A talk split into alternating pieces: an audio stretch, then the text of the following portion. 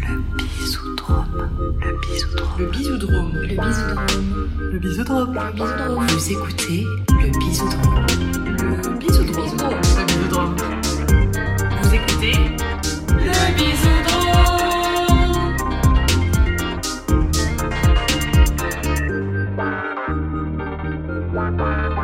Bienvenue dans Le Bisoudrome, le podcast où on réinvente notre manière de se rencontrer et de se faire des bisous. Je suis Lélina, l'animatrice du podcast, et je suis comme toujours avec mon équipe de choc, avec Aurore, Xan et Lovela. Euh, bon, épisode spécial puisqu'on est sur Twitch en direct, qu'on n'a jamais fait ça. En plus, on est aussi à distance, on n'a jamais fait ça plein de premières fois. Mais on va pas changer les bonnes habitudes et on va quand même commencer en racontant chacun, chacune une petite anecdote permettant de mieux nous connaître. Est-ce que quelqu'un veut commencer? Euh, je peux y aller. Euh, je suis synesthète. Donc, euh, j'associe les, les nombres, non, les, chi- non, les chiffres à des couleurs et les voyelles à des couleurs. Et euh, Ah. parfois, c'est utile. Et parfois, euh, pour se souvenir de prénoms, euh, parfois, je dis Oh, je vois du rose, c'est qu'il y a un A dans ton prénom. Et parfois, ça marche. Et parfois, c'est pas très utile, comme pour euh, se souvenir des lignes de métro à Paris.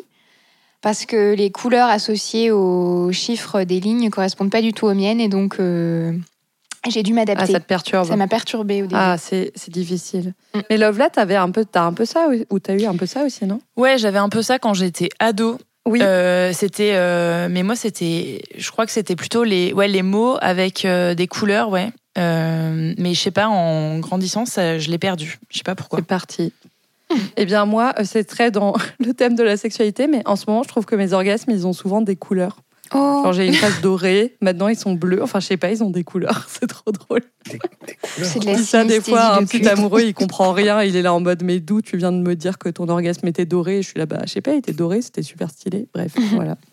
Donc, euh, J'ai pas compris non plus, mais. ouais, bah, apparemment, c'est trop conceptuel pour certains. Mais pour Ouais, moi, c'est c'est super. c'est- Euh, joli des couleurs. Bah ouais, c'est top.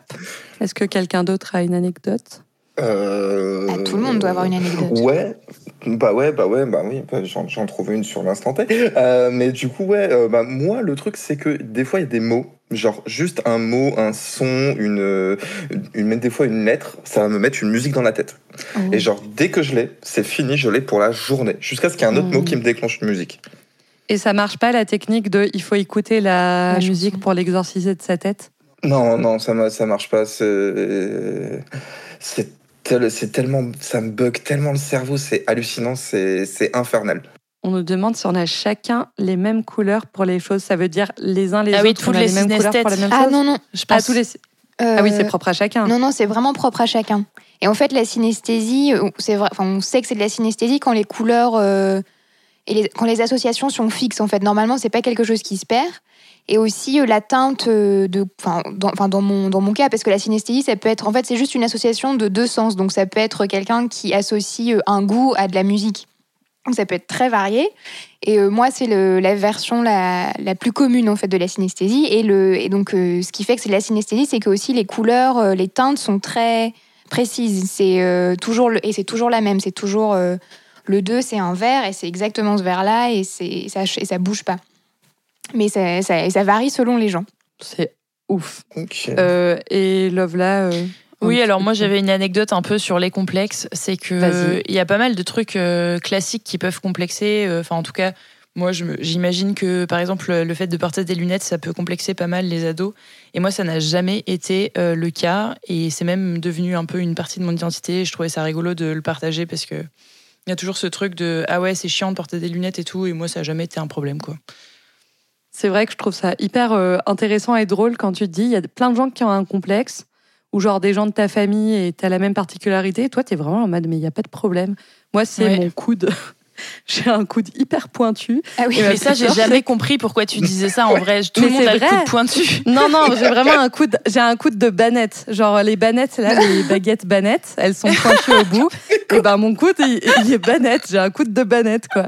Et ma petite sœur aussi. Et elle a vraiment pas mal complexé sur son. Enfin, pas mal. Mais euh, non, mais j- j'extrapole. complexé sur Mais elle a un son peu complexé sur son Mais en plus, ça doit être la dernière partie du corps le- qu'on regarde chez quelqu'un. Je pense que c'est même Mais par hasard que tu vas voir le, que tu vas Mais remarquer C'est clair, le coude de c'est quand même. Mais c'est trop marrant, des complexes hyper spécifiques comme ça. C'est hyper drôle, genre. Dire, euh, dire euh, Ouah, ton coude, il est magnifique.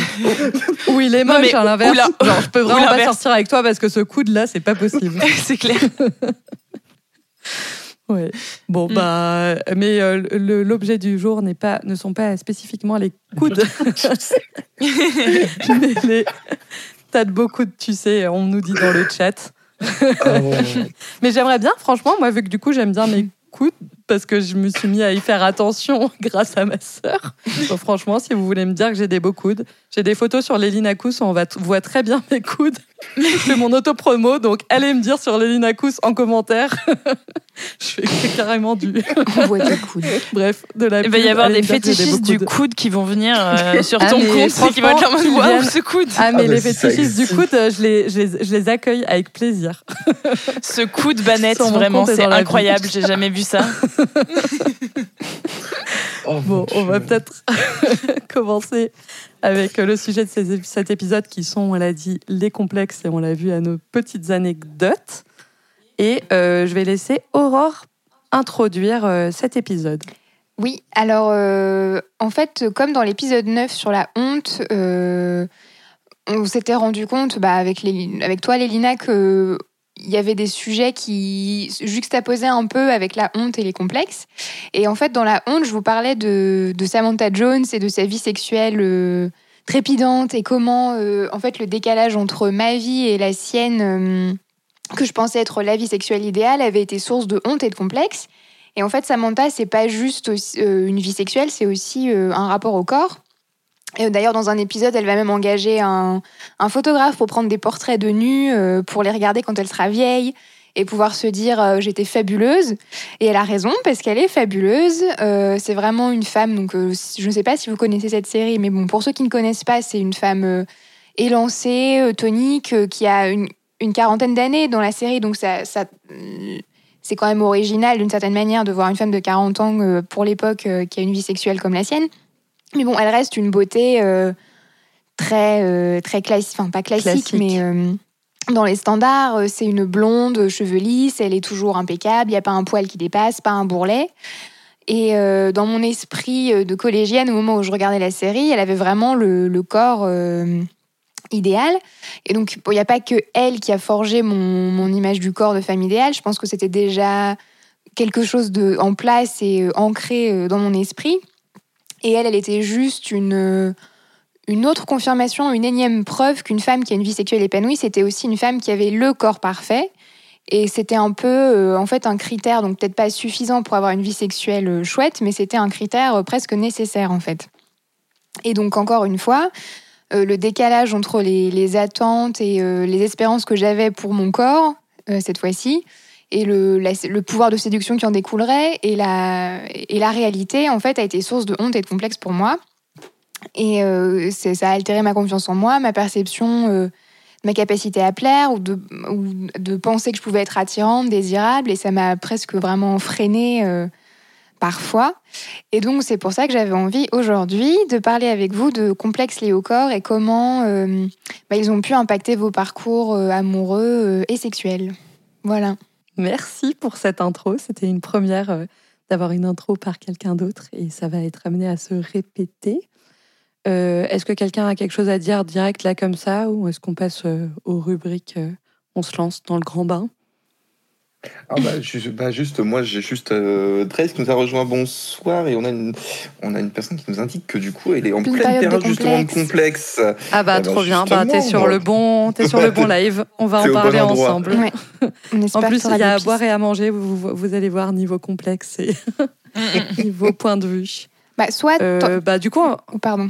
ouais. Bah, on, sait- on espère que soit tu sors de cet épisode en te disant bon bah je suis pas tout seul, ou alors ah tiens j'ai des solutions pour être moins complexé. C'est un peu l'objectif de l'épisode, non? Ah, bah, on va voir. On va, On va voir si ça on fait peut cet essayer. effet. Mm. bah, je te propose, euh, Aurore, de commencer directement avec ta rubrique. Bon, pour ceux qui suivent, euh, si vous suivez le podcast, normalement, on a des petits jingles. Oui. Là, on les ajoutera au montage. Mais bon, là, le jingle, c'est. Est-ce qu'on invente Je, le je, chose je vais pas le chanter. Normalement, ça fait glou glou glou glou glou, non? Clou, clou, clou, clou, clou. Est-ce qu'on invente On le peut le tiède On a qu'à- On réinterprète en live. Glou, glou, glou, glou, glou. Glou, glou, glou, glou, glou, glou. glou, glou, glou. Est-ce qu'on invente l'eau tiède Est-ce qu'on a inventé l'eau tiède Est-ce qu'on invente l'eau tiède Est-ce qu'on invente l'eau tiède Est-ce qu'on invente le tiède Est-ce qu'on invente l'eau tiède Ouais. Aurore. Alors, euh, moi, je vais vous parler des poils. Euh, alors, pourquoi? Bah, Alors, moi, je suis très... Donc, euh, on ne monte pas ma tête, mais bon, je, je, suis très brune. et en gros, si tu fais une caricature de moi, le premier truc que tu vas faire, c'est me faire un, un mono-sourcil, en gros. Bon, j'ai pas un mono-sourcil dans la vraie vie, mais bon, c'est... Je, parce que je m'épile, mais euh, en gros, euh, voilà, c'est euh, le premier truc facile à faire si tu veux me, caricaturer.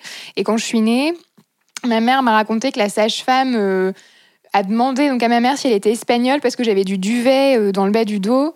Et quand ma mère m'a raconté ça, elle a imité la sage-femme qui faisait une tête un peu en, me frottant le bas du dos, un peu oh là là, c'est quoi ça? Et donc Moi, moi, la- moi aussi, pour te rassurer, je suis pas brune comme toi et mon père, il était là en mode mais c'est un singe ou quoi ma fille? Voilà, je vais juste ajouter Oui. ça. Agréable. Il y a des bébés qui naissent très poilus mais qui perdent euh, leurs poils. Mais bon, euh, moi j'ai toujours ce duvet euh, sur le corps. Et, euh, et en fait, je me souviens que quand j'avais commencé à, à vraiment m'épiler et que c'est vraiment pas un- une activité super sympa, euh, je m'étais demandé bah, pourquoi on s'épile ou pourquoi on se fait chier, depuis combien de temps on se fait chier, est-ce qu'on s'est toujours fait chier à s'épiler? Euh, C'était un peu voilà mes questions, mais j'avais jamais forcément creusé la question. J'avais juste demandé à ma mère et elle m'a répondu euh, bah si, je pense que je pense qu'on s'est toujours épilé. Donc bon, De je m'étais arrêtée sur ça. mais aujourd'hui, j'ai voulu creuser la question et euh, donc trouver un peu les origines de l'épilation, euh, d'où ça sort, depuis quand. Donc j'ai commencé mes lectures, enfin pour trouver des réponses, avec euh, un livre de Stéphane Rose qui s'appelle Défense du poil. Et donc euh, pour lui, le fautif, c'est vraiment le porno.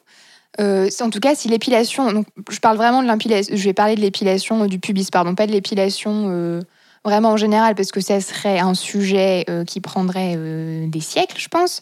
Même le sur le pubis, ça peut durer des siècles, mais bon là, je, vraiment, je m'interroge euh, sur, sur ça, cette zone-là. Donc pour lui, le fautif, c'est le, euh, c'est le porno. Euh, parce que pour lui, voilà, il, c'est son explication. Enfin, c'est pas son explication, mais pour lui, ça part vraiment de ça. Et ensuite, j'avais lu un livre d'Ovidie qui s'appelle Livre libre, pardon. Et elle a un chapitre qui s'appelle Gazon maudit.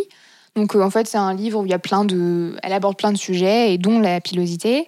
Elle cite d'ailleurs euh, ce monsieur euh, Stéphane Rose, mais elle n'est pas d'accord avec lui.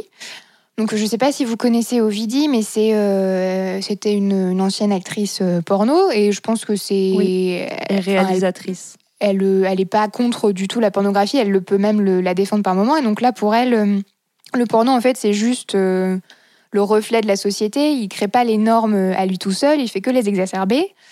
Et euh, d'ailleurs, elle explique que jusqu'au milieu des années 90, euh, les actrices et acteurs de ce milieu, ils conservaient leur, leur poil sans trop se poser de, questions. Pour elle, c'est vraiment la, l'aérobic, en fait, le culte du corps chez les Américains qui a créé cette épilation de plus en plus intégrale. Donc, il y avait beaucoup de porn stars américaines qui étaient fortement influencées par le développement du sport en salle, où il était fréquent, et même pour les hommes, de s'épiler intégralement.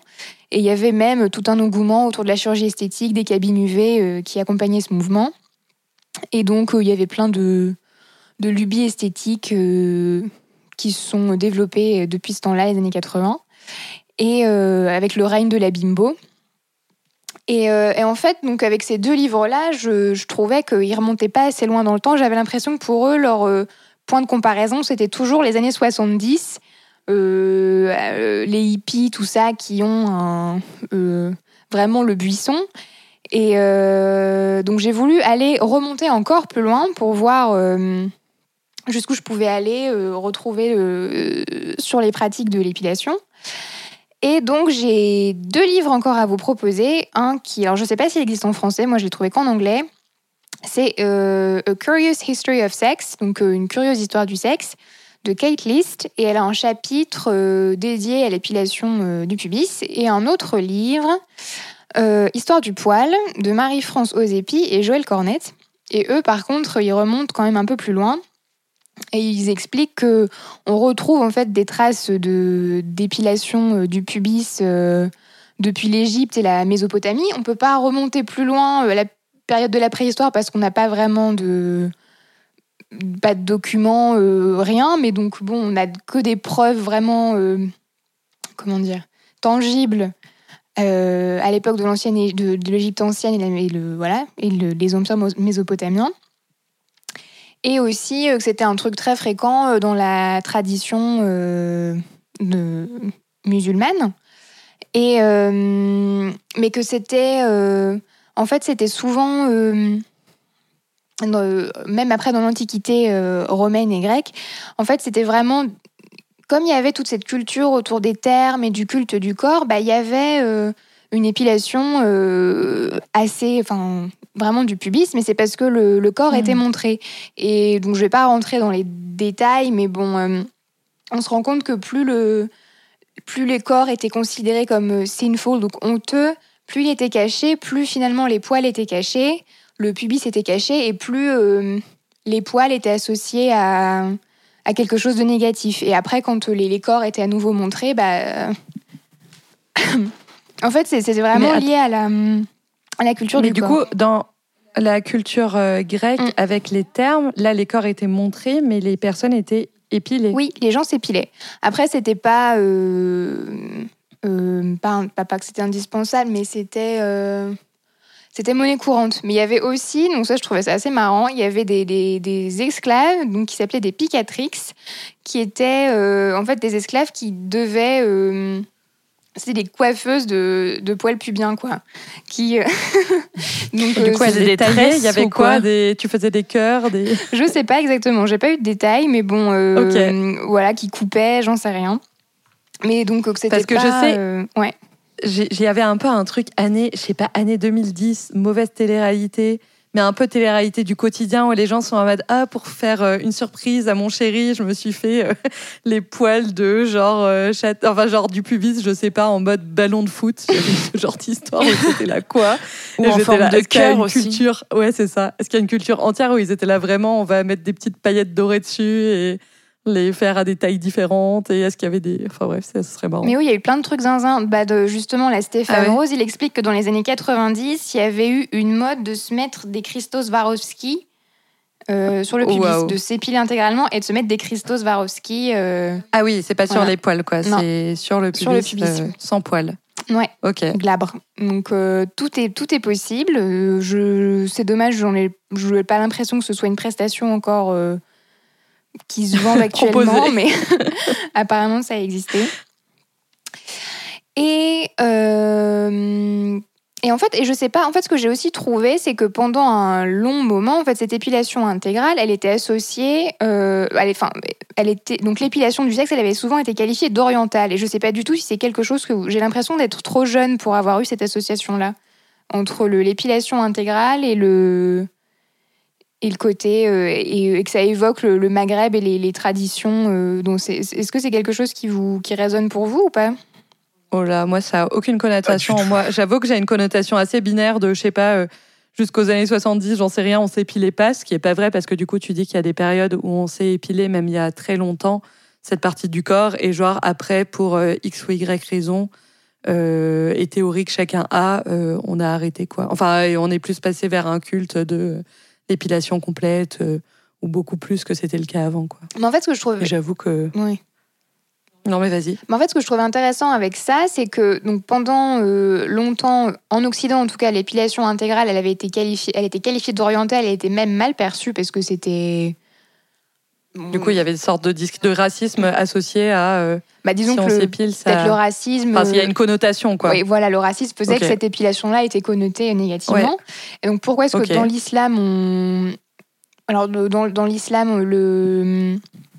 Donc, en fait, il y avait beaucoup de règles dans, enfin, dans la de vie islamique, avec euh, comme l'interdit du porc, du sang, du vin.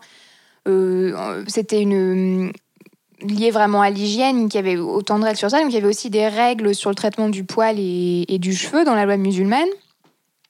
Et euh, aussi, euh, les poils, ils attestaient une séparation accomplie, donc dans, l'islam, une séparation accomplie dès l'origine de l'humanité entre les hommes et les femmes. Dans le Coran, je vous ai créé mâle et femelle. C'est une sourate euh, qui dit ça. Et donc l'opposition de, des sexes, c'était vraiment le pilier de l'ordre social et cosmique. Et donc même si on observait des, des, des individus hermaphrodites ou le fait qu'il existe des sociétés euh, en Inde et dans le Golfe, euh, des sociétés musulmanes qui, qui laissaient une place aux, aux individus euh, non binaires, tout ça, euh, c'était quand même il y avait quand même toujours eu cette opposition forte entre l'homme et la femme. Et le traitement du poil, il servait à exalter ces différences des sexes et à renforcer cette division qui resterait incomplète si elle n'était pas, euh, enfin, sans, sans l'épilation. Oui, enlevé par euh, cette. Enfin, c'était fait par cette différence poil pas poil. Ouais. quoi. Et euh, donc, par contre, ce qu'il y a, c'est que un peu incohérent euh, le, le Coran, enfin pas le Coran, mais l'application, c'est que l'épilation des parties intimes, elle était commune aux hommes et aux femmes. Donc c'est un peu étrange si on veut accentuer la différence homme-femme. Mais bon, il y a quand même des nuances, c'est que les hommes c'était plutôt le rasage et les femmes elles ne pouvaient pas, elles devaient pas se raser, elles devaient arracher le poil. Et euh, en fait, euh, toutes ces pratiques, c'était vraiment des préliminaires faits pour inciter et euh, préluder au plaisir du rapprochement des sexes. Et, en fait, l'épilation, c'était pas une métaphore, mais un moyen de désigner un sexe un peu prêt à l'emploi, on va dire. Parce qu'il était recommandé, on pouvait pas s'épiler n'importe quand, enfin pour les femmes, c'était recommandé de le faire le vendredi, le jour du hammam, parce que c'était le prélude à la nuit de l'amour du vendredi au samedi. Et donc, euh, à la période du Moyen Âge, euh, il y avait des juristes qui, qui même euh, disaient qu'il fallait avoir l'accord du mari pour s'épiler. Et comme se colorer le, visage en rouge ou les cheveux en noir, ou, le soin des doigts, euh, si le mari n'était pas euh, présent auprès de sa femme à ce moment-là, le faire euh, sans sa présence, c'était un péché. C'était vraiment lié à, pour les femmes au fait d'avoir un mari. Et d'ailleurs, les femmes qui n'étaient pas mariées pouvaient pas aller s'épiler. Et, et donc c'était voilà une pratique. donc là, je parle plutôt du Maghreb parce que oui, y a d'autres civilisations musulmanes, mais bon, c'est vraiment voilà très très large. Mais en fait, ce que je trouvais, enfin pas marrant, mais c'est que dans les années 50, en fait, euh, l'épilation intégrale pour les occidentales était mal vue et euh, parce qu'associée euh, à l'Orient. Et euh, il y avait même des anthropologues qui avaient remarqué que les femmes maghrébines qui avaient émigré en France pour s'intégrer, elles avaient un peu arrêté ces pratiques. Enfin, elles s'épilaient moins, elles s'épilaient à l'occidental et finalement c'était à l'époque c'était pas du tout l'épilation intégrale, l'épilation euh, à l'occidental. Donc en fait, Oui, on c'est se rend bah, c'est fou comment c'est régi par des modes euh, aussi qui changent, et enfin des cultures et tout, et qui sont hyper euh, larges et cosmopolites, mais quand tout le monde a une obsession avec le poil, quoi. Bah oui, ça rend un peu, toujours, quoi. Mais ça va dans tous les sens, quoi. Mais un peu zinzin. Ouais. Et puis donc, bon, ouais, aussi lié à la mode, que quand les- les hauts sans manches sont arrivés, on a commencé, à, donc dans les années 20, on a commencé à s'épiler les aisselles, les, ju- les jupes se sont raccourcies, on a épilé les jambes. Donc, euh, bon, c'est que des cercles vicieux. Et je me dis, bon, bah, on s'en sort pas. Ça sert pas à grand chose, finalement, de trouver le point d'origine euh, de, de l'épilation. euh. Qu'est-ce que. Enfin, ça va pas changer grand chose, à part que moi, j'aime bien. euh, ça m'amuse de. Ça m'amuse juste de savoir un petit peu ce qui s'est passé avant. Et ce que je trouvais intéressant, en fait, finalement, c'est que l'épilation. euh, en fait, euh, l'épilation intégrale ou euh, le le avoir un pubis pas du tout épilé, ça pouvait avoir des connotations positives ou négatives de- dans tous les cas, très différente, ouais. selon l'époque, selon la culture. Mm. C'est vraiment un. Donc, euh, dans mon livre sur l'histoire des poils, ils expliquent que c'est vraiment l'épilation, c'est un code à entrée multiple. Euh, ça renvoie pas du tout le même message. Même le poil en lui-même, euh, il peut renvoyer des messages de puissance comme de saleté. Euh, c'est c'est hyper varié. C'est comme toutes les expressions qu'on a. au quart de poil, ça veut dire que c'est parfaitement réglé. Avoir du poil au cœur, c'est être courageux. Avoir un poil dans la main, c'est être paresseux. Donc vraiment, euh, On sait pas où donner de la Ouais, tête on avec le plein poil. d'associations au poil, quoi. Ouais. Du poil au cœur, j'avais longtemps entendu, jamais entendu. Du poil au cœur, j'ai jamais entendu non plus. plus. C'est vrai que c'est pas la plus courante. Je pensais à, à mes associations du coup avec le poil et notamment le poil pubien. Et moi, je trouve que je le trouve très sexuel. C'est- Je trouve je le trouve puissant, mais puissant en mode sexuel. Et j'ai l'impression moi que du coup, s'il est montré, par exemple, euh, bon moi je m'épile très peu, mais euh, si par exemple j'ai des poils sur les ailettes, donc sur le, le- le début de mes cuisses, quoi, et que ça se voit à la plage, j'ai vraiment cette euh, image que c'est indécent, quoi, que Ah, je montre ma sexualité Oui. et que je devrais pas montrer ma sexualité dans l'espace public. Oui. quoi. Et je sais que c'est une image vraiment persistante en moi, enfin qui est vraiment, euh, voilà, qui me dépasse un peu et dont euh, j'ai du mal à me défaire parce que voilà, c'est c'est vraiment Mais mon ça fait beaucoup sur le plus. poil, quoi. Ça fait beaucoup plus ça avec euh, les poils euh, du pubis qu'avec les autres poils, euh, genre Mais oui. les aisselles ou les Bah, jambes. moi, j'ai des poils sous les quoi. aisselles et j'ai pas du tout cette impression. J'ai cette impression de puissance aussi, mais aussi aussi de faire ce choix qui soit différent par rapport à ma pilosité et tout machin, mais pas du tout de sexualité quoi. Alors que vraiment le poil pubien, je suis là où là, ce poil que enfin quasi c'est comme si ça faisait partie de du, du- de la partie génitale ou de comme si du coup ça rallongeait ce que je peux pas montrer euh, parce que c'est pas montrable quoi. oui, Mais en fait, ce qui est rigolo, c'est que ce que tu disais, Aurore, c'est que c'est à, à mesure que, en gros, on a découvert euh, les corps des femmes, donc euh, euh, en raccourcissant les jupes et en, en montrant ses aisselles, du coup, il a fallu s'épiler. C'est comme si, du coup, le corps des femmes devenant un peu plus pub- public, il, allait, il fallait enlever les poils, alors qu'avant, ça posait moins de problèmes. oui, parce qu'il était caché.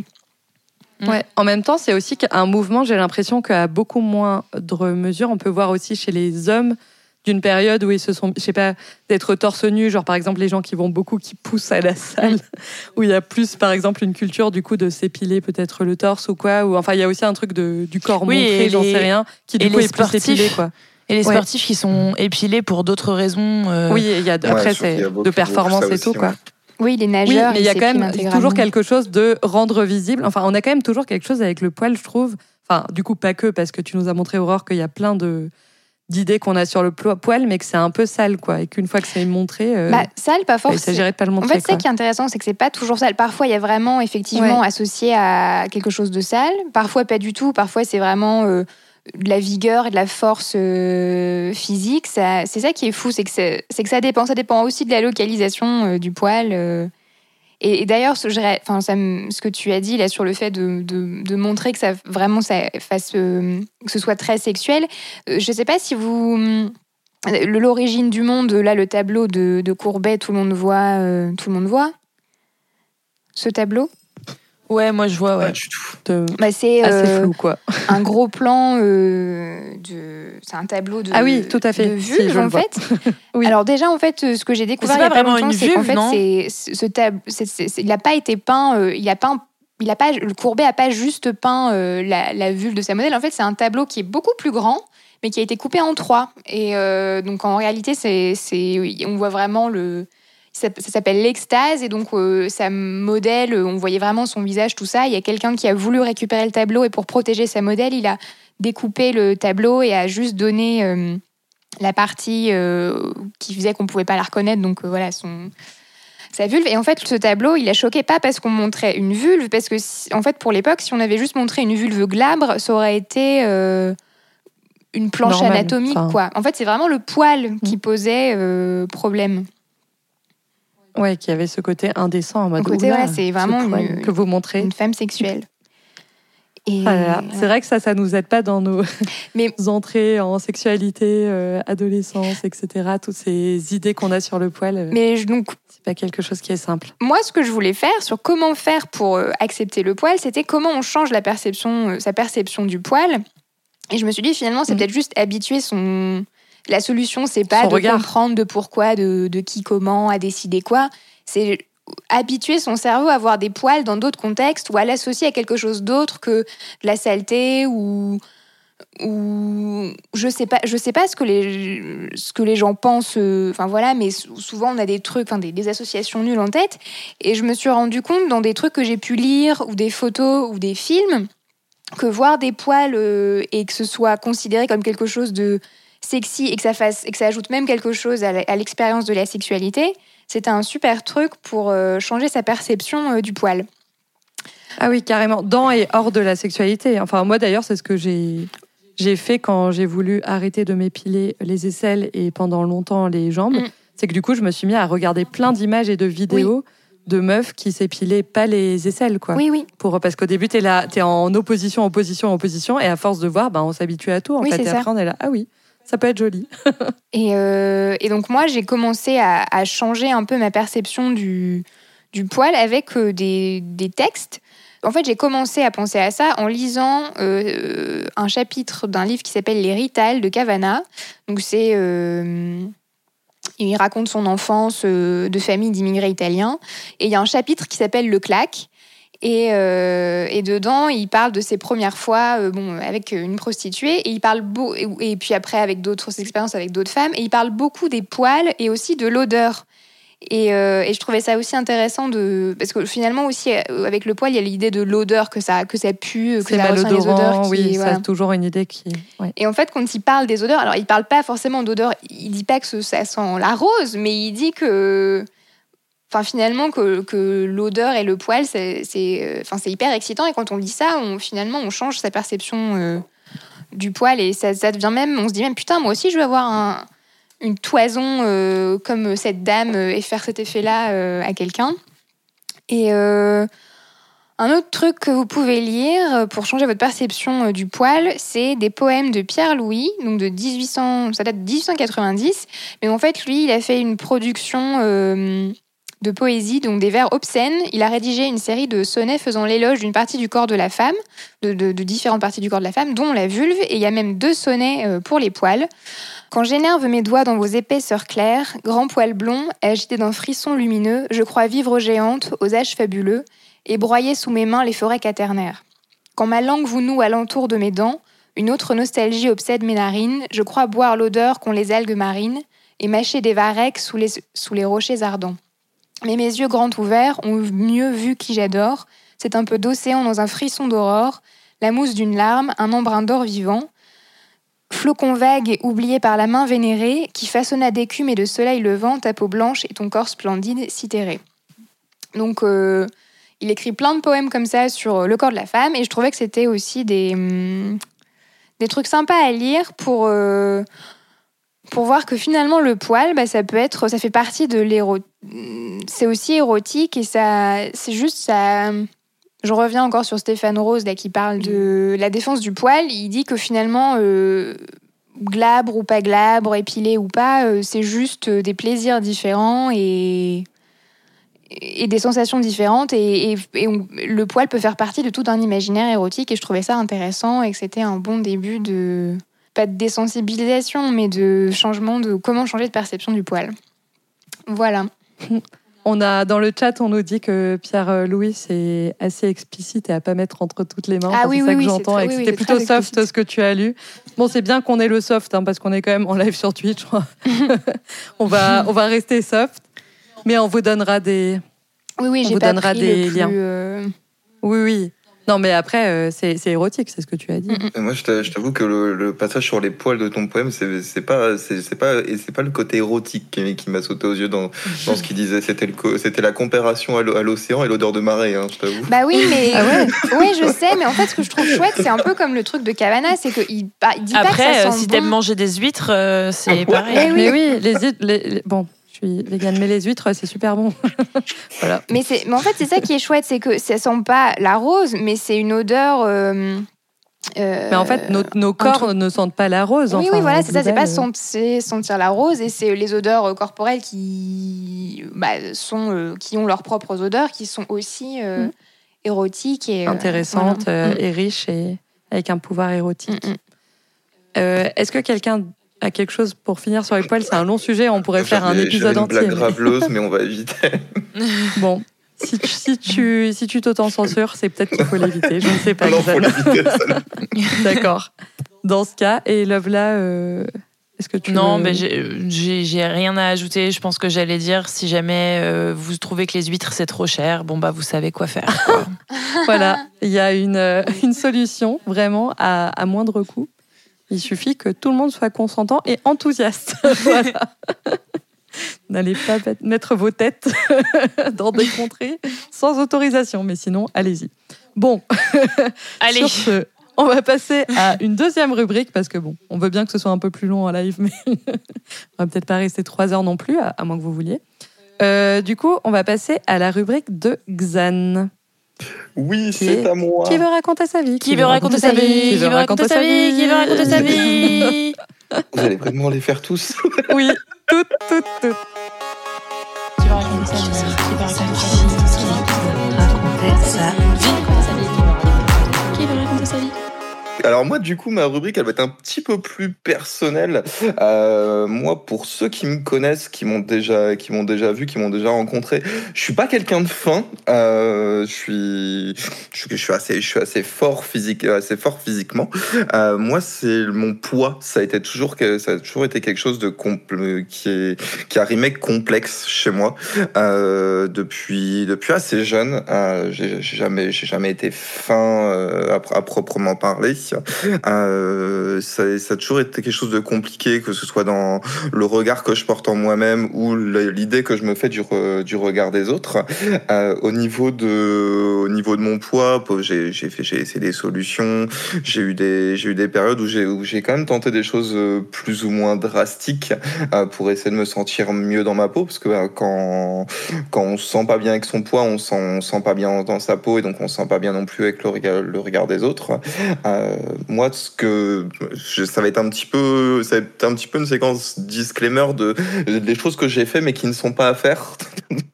Parce que j'ai pe- pendant que j'étais plus jeune, alors là, je parle d'un temps des moins de 20 ans peut- ne peuvent plus connaître, mais c'était il y a c'était il y a il y a plus de 10 ans aujourd'hui. Euh, donc ouais, j'étais assez jeune, euh, pas très intelligent, euh, mais donc euh, c'était une période où ouais, je devais avoir dans les bas mots 16-17 ans. Je faisais à cette époque un, un bon 90 voire voire 100 kilos.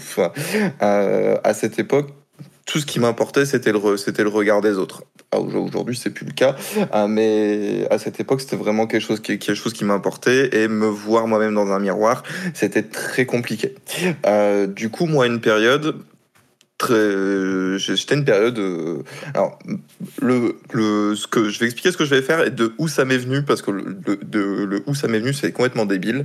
Euh, J'ai arrêté de manger quasiment euh, littéralement je mangeais un repas tous les trois jours euh, donc pour euh, pour perdre du poids Un repas tous les trois jours. un repas un petit plat de pâtes tous les tous les trois jours et Genre des ça, jeunes, quoi. Ouais, c'est ça. J'ai, mais j'ai fait ça pendant, pendant longtemps et j'ai perdu plus de 30 kilos. Euh, je faisais, euh, je faisais 50 kilos pour 1m90. Donc euh, un squelette. Euh, T'es mais- passé de 90-100 à 50 kilos. Ouais, au bout d'un moment, Ouais. j'étais, j'étais, ouais, j'ai, per- j'ai per- j'avais perdu euh, quar- 40 kilos Hmm. à, ne, à, ne à ne pas manger. Euh, À ne c'est pas faire chez je- soi non plus. hein. Vraiment. non, euh, c'est ouais, non, à ne pas faire chez soi, c'est très, très déconseillé parce que très clairement, j'étais, je me sentais mieux dans ma peau physiquement parce que je m'en sais, je me- j'étais moins, j'étais moins, go- j'étais moins épais.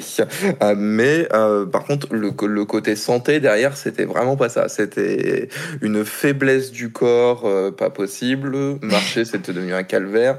Manger, Euh, c'est je- utile en fait. Ouais, Oui, manger, ben- c'est pas mal en fait. C'est un besoin primaire. Et du coup, t'allais dire, tu, ça t'est venu d'une certaine, enfin, ça, de de- ça quelque m'est part. venu d'un tru- d'un truc à la d'un truc à la con. Euh, je, je regarde beaucoup de mangas. Et Ouais. à, cette époque, je regardais un, man- un manga qui s'appelle Toriko. Et le personnage de ce, de ce manga, le personnage principal, ce- ses pouvoirs viennent de ce qui est de, de ce, de ce qu'il mange, ses attaques, ses, ses attaques, c'est le coup de fourchette, ce genre de choses. Et quand il est à bout d'énergie, son corps commence à, se- à, à, se, man- à se manger lui-même. Euh, donc, euh, ce qu'on ce appelle de l'auto de l'auto de l'autophagie. En fait, quand votre corps n'a plus assez de de choses, enfin de, de de nourriture, ce genre de choses, il commence à donc prendre sur ses sur ses propres ses propres graisses. Et, et j'ai justement moi très intelligent comme j'étais j'étais j'étais ado, je me suis dit tiens, je, je vais arrêter de manger comme ça mon corps va va s'auto-manger et je vais perdre je vais perdre du poids. Alors C'est vrai que ça, ça donne marche, envie hein. quand on se dit euh, son corps va s'auto-manger. Tout le monde se dirait oui, C'est ça. j'ai envie que Euh, mon corps ça- s'auto-mange. C'est ça, mais ça marche, mais c'est la pire idée. À quel qui prix, soit. quoi Oui. À quel prix? Le- au, prix au, Mm. prix de la, so- au prix de la santé, très clairement. Et dès que vous vous remettez à manger normalement, vous, re- vous reprenez tout ce que vous avez perdu. Ah bah, le corps, il est en mode survie, hein, donc Ouais. euh, Bah, après, Ça, euh, je vous en parlerai dans ma rubrique. Ah oui, oui, oui, on va continuer à parler de poids après, mais donc euh, oui. Et alors après, après en vieillissant, c'est c'est là qu'on qu'on qu'on se dit euh, bon, euh, on a une meilleure image de soi-même pour pour ceux qui rencontrent justement ce problème, et peut-être étant plus jeunes dans leur vingtaine, le problème du poids. En vieillissant, on finit par moins on s'in- on s'intéresse moins facilement au regard des autres parce qu'on a moins le temps d'y penser aussi, c'est un grand facteur. Mais euh, il y a quelques années, je m'étais quand même remis au sport. C'est quelque chose qui est toujours dans mon dans, dans mon idée de me remettre au, de me Ah, remettre bah, au on en a sport. parlé il y a quelques épisodes. Ouais ouais non, ça fait six mois que je dois m'inscrire à la salle. Mais- Euh, Mais du coup, est-ce que t'as, enfin, t'as déjà pratiqué un sport dans ta vie ou pas? Mais oui, il a dit qu'il a fait de l'aviron, plein de trucs. Très jeune, je faisais Ah énormément de sport. J'étais un hyperactif, je faisais du sport tout le temps. J'ai fait, j'ai fait de la, j'ai fait de l'aviron, j'ai fait du jiu-jitsu, j'ai fait plein de sports. Et après, je suis devenu plus vieux.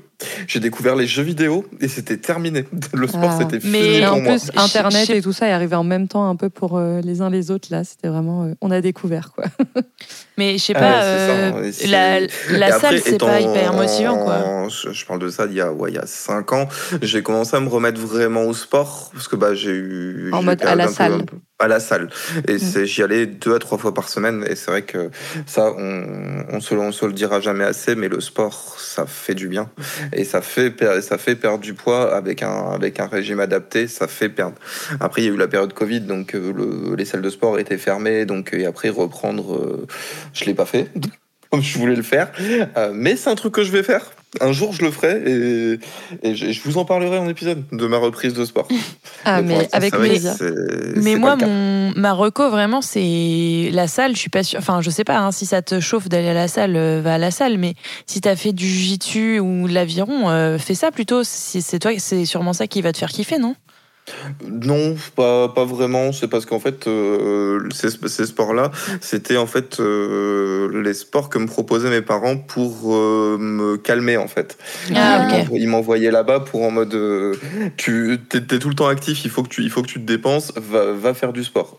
Je, je kiffais pas plus que ça en fait, c'était juste Ah. que ça me dépensait, que j'avais que grâce à ça j'avais une vie sociale et que c'était c'était cool. Mais en soi, moi je préfère maintenant à aujourd'hui, étant plus vieux, je préfère passer euh, deux heures à la salle avec mon casque sur le- les oreilles, faire mon sport, me détendre et me mettre dans, dans mon univers dans ma tête que, que d'aller faire de l'aviron ou faire des trucs comme ça. Ah, ou Mm. des sports co, quoi. Mais ça, en plus, euh, tu parles là du coup de ton euh, yo-yo ou ta reprise de poids avec euh, euh, le, la période Covid. Je pense que c'est une, une chose euh, auquel pas mal de personnes peuvent, euh, enfin, euh, qui peuvent euh, avoir des expériences similaires ou d'avoir arrêté le sport avec le Covid ou d'avoir commencé le sport avec le Covid. Moi, j'ai eu ça, mais du coup, après d'avoir arrêté parce qu'il y a un moment donné où la vie reprend et du coup, euh, voilà, ces, ces habitudes-là se perdent. Et il y a plein de gens qui ont pris du poids avec euh, euh, depuis la crise sanitaire. Quoi, c'est assez structurel. J'ai pas de chiffres, mais c'est vrai que c'est quelque chose qui, qui concerne, qui est pas qui est pas du tout forcément un problème, mais qui est du coup une quelque, quelque chose qui, enfin, le surpoids et l'obésité a augmenté euh, en France euh, dernièrement pour plein de raisons, mais c'est vrai que la la crise euh, sanitaire a pas aidé. Ah ben, rester enfermé chez soi et ne rien faire que, que, que manger, ça aide pas beaucoup. hein. Mais d'ailleurs, euh, je fais mon petit message prévention, mais du coup, le surpoids et l'obésité, c'est vu comme c'est des maladies chroniques. Et il y a aussi des choses qui peuvent être, euh, euh, enfin, des accompagnements qui peuvent être proposés, par exemple, de l'éducation thérapeutique du patient pour euh, accompagner les, les, les, les personnes qui, qui sont en situation d'obésité ou de surpoids euh, par des ateliers qui sont adaptés euh, voilà, sur la reprise du sport, la nutrition, même si en plus euh, le poids a plein de causes différentes, donc c'est aussi pas du tout les mêmes adaptations selon les, les causes du, du poids, quoi. Mais voilà, il y a des, aussi un accompagnement médical euh, Ouais, qui est euh, possible le cas échéant, quoi. Accompagnement médical, accompagnement, tout ce qui va être aussi coach de vie, coach sportif. Psychologique, Xan, tu allais dire Euh, non, je, non, j'allais pas le dire. Celui-là, je t'avoue, non. Celui-là, il, il, il me. Il n'est il pas sorti du de ta bouche. dans ma tête. hein. Ah là là. C'est Non, vraiment la, la, la running euh, gag. Le running gag, ouais. euh, le running gag. C'est-à-dire séance après séance, Un, euh, un est jour bon. ou pas du tout, pas du tout. Si, si. Franchement, c'est C'est- mon lobby. non. Mais c'est mon beau lobby à tous. hein. La psychothérapie, c'est vraiment une, une bonne chose pour les complexes en général et tout le reste de votre vie. quoi. Ouais, mais du coup, Xan, est-ce que tu te sens complexé encore par euh, ton apparence physique en ce moment ou comment tu te sens euh, par rapport à ça? Alors, oui et non. Euh, oui, quand, quand je me regarde dans un miroir ou que je me compare, euh, bah, on se compare tous, dans tous les cas, euh, aux autres et, un petit peu aux, aux im- aux images de, ce qu'on voit. Donc, c'est vrai que tout ce qu'on. surtout, bah, moi, je suis, je suis des trucs sur, sur Internet où ils parlent beaucoup de sport, ils parlent beaucoup, ils, ils parlent, ils beaucoup de, muscula- de musculation. Donc, c'est vrai que tu te, com- tu te compares quand même ton. Tu te vois toi, tu, te- tu vois quelqu'un qui va à la salle deux fois par semaine, bah, tu te dis, ouais, il faudrait peut-être que je m'y mette. Donc c'est vrai que tu crées quand même toi, toi-même des, des complexes, mais d'un d'un autre côté, je suis assez Jean foutiste pour ne, pour ne pas me foutre de trop de complexes non plus. Bah, il faut, hein, parce que les rien à foutre de ta dépression. euh, si, en fait, euh, ferme ta gueule. Vous voyez de quoi je parle ou pas? Oh, si, si, rien à foutre. hein. Non, mais tu vois, cette, vous voyez cette vidéo de Thibaut InShape qui dit euh, rien à foutre de ta dépression, rien à foutre que tu sois fatigué, rien à foutre. euh, Ah non, Vous voyez pas cette vu ça. vidéo? Non, Je je la connais vois pas. pas. Bon, De- elle, il, dit quoi Qui dit qu'il doit se mettre au- que même En si t'es gros, fatigué, tu dois te en- mettre au sport. En gros, il dit, euh, il dit ça, il dit même si t'es, dépr- enfin même si t'es dépressif, enfin en gros, il dit rien à foutre de ta dépression, juste euh, t'es un gros feignant, euh, va faire de la muscu, tu vois. Mm. Et ça avait fait un gros, euh, évidemment, Tollé. euh, un gros tollé parce Oui. que c'est pas, pas du tout. Enfin, la dépression, c'est une maladie et tu peux pas juste Oui. sortir de la dépression en allant euh, pousser de la fonte, quoi. Mais, Ouais. euh, Bah, mais du coup, je pense que quand tu disais Xen, euh, ouais, euh, je me suis mis, euh, je me suis mis un complexe. En fait, je pense que quand même la société est quand même très forte pour créer des complexes aux hommes comme aux femmes par rapport à leur corps, quoi. C'est pas que toi. C'est aussi toute la société dans laquelle on vit. Après, par rapport à ce que, tu- ce que tu disais de ce que disait Thibaut Shape, d'un côté, c'est mal dit, mais pas tellement faux Oui, parce que Enfin. le, le sport ça aide Oui, oui. Ça- quand, quand t'es pas bien c'est c'est quelque chose qui aide énormément Euh, donc euh, en fait c'est juste se donner un coup de pied au cul et se dire bah voilà Mhm. faut que tu y ailles Ça Et marche aussi ça avec du renforcement positif et sans crier sur les gens en mode Oui, oui. euh, rien à foutre et Mais- invisibiliser euh, ce qu'ils vivent. Quoi. nous les Mais mecs bon. on est on n'est pas on n'est pas tour- on n'est pas tourné pareil Mmh.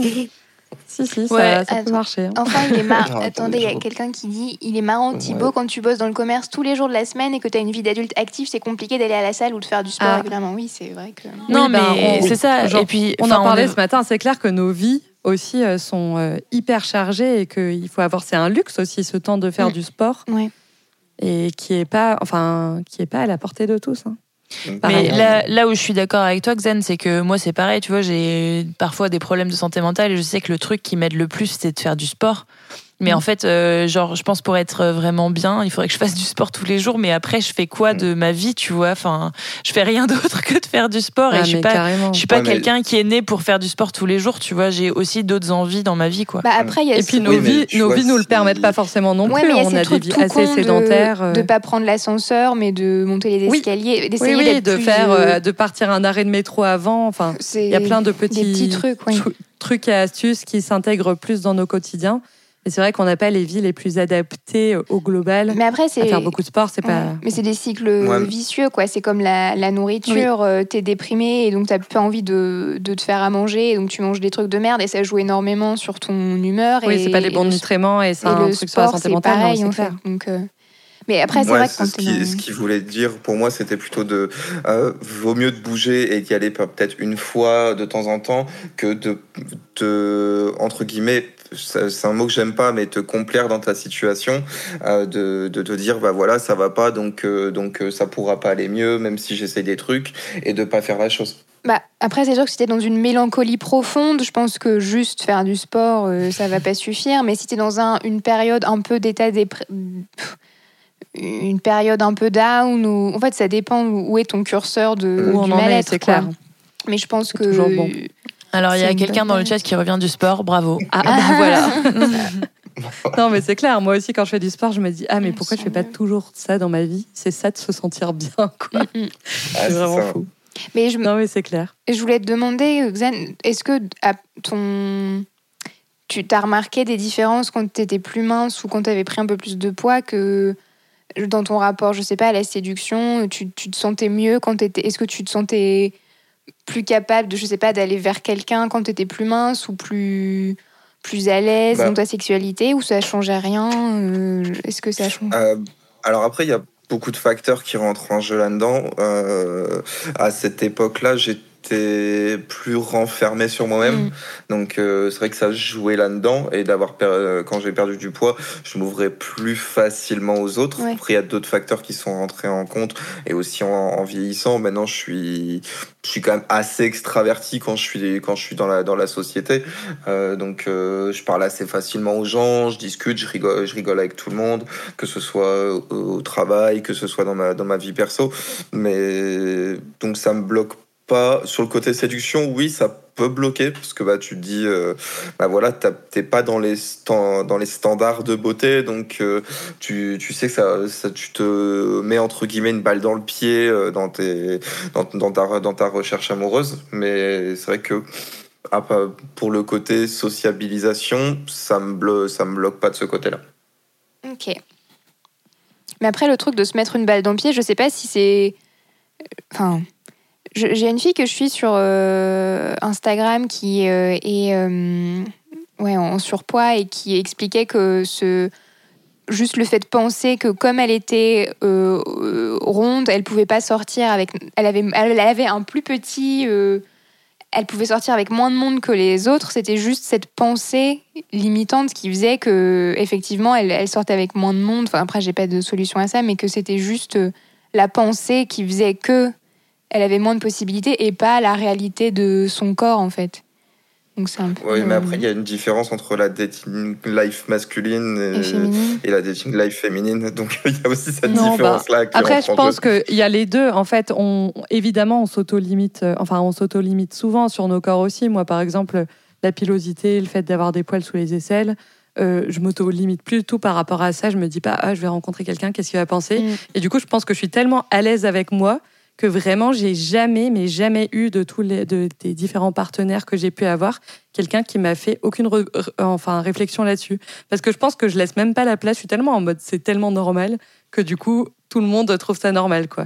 Et bon, Oui, le que évidemment, si- il y a des choses euh, limitantes. Après, bon, il y a aussi des standards de beauté qui font que euh, on peut, enfin voilà, que dans les recherches ou les attirances, euh, enfin voilà, ça peut jouer. euh, enfin, il peut y avoir des discriminations en fait.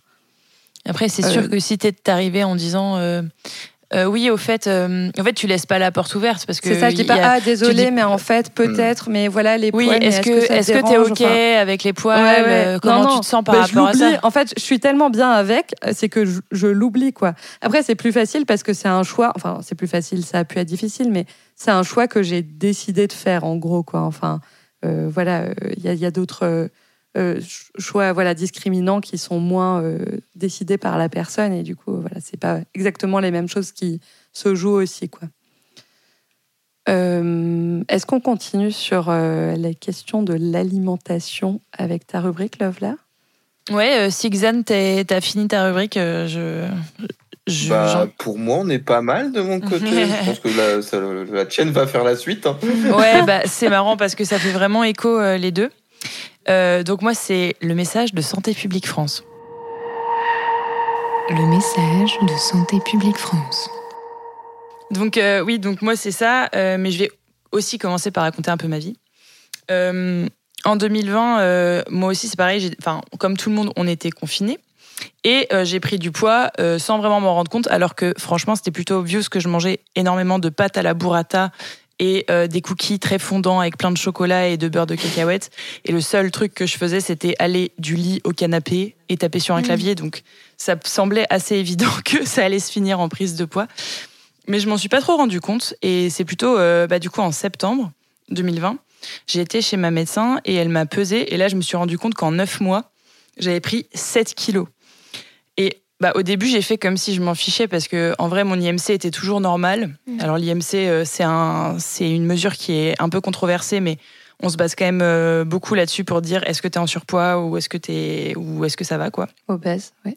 Oui, où est-ce que tu vas Oui. Oui. et, euh, et en fait, le truc c'est que je me suis dit je m'en fiche, mais en fait, progressivement, c'est devenu hyper grave et important dans ma tête. Mm. Ça s'est un peu insinué comme un poison.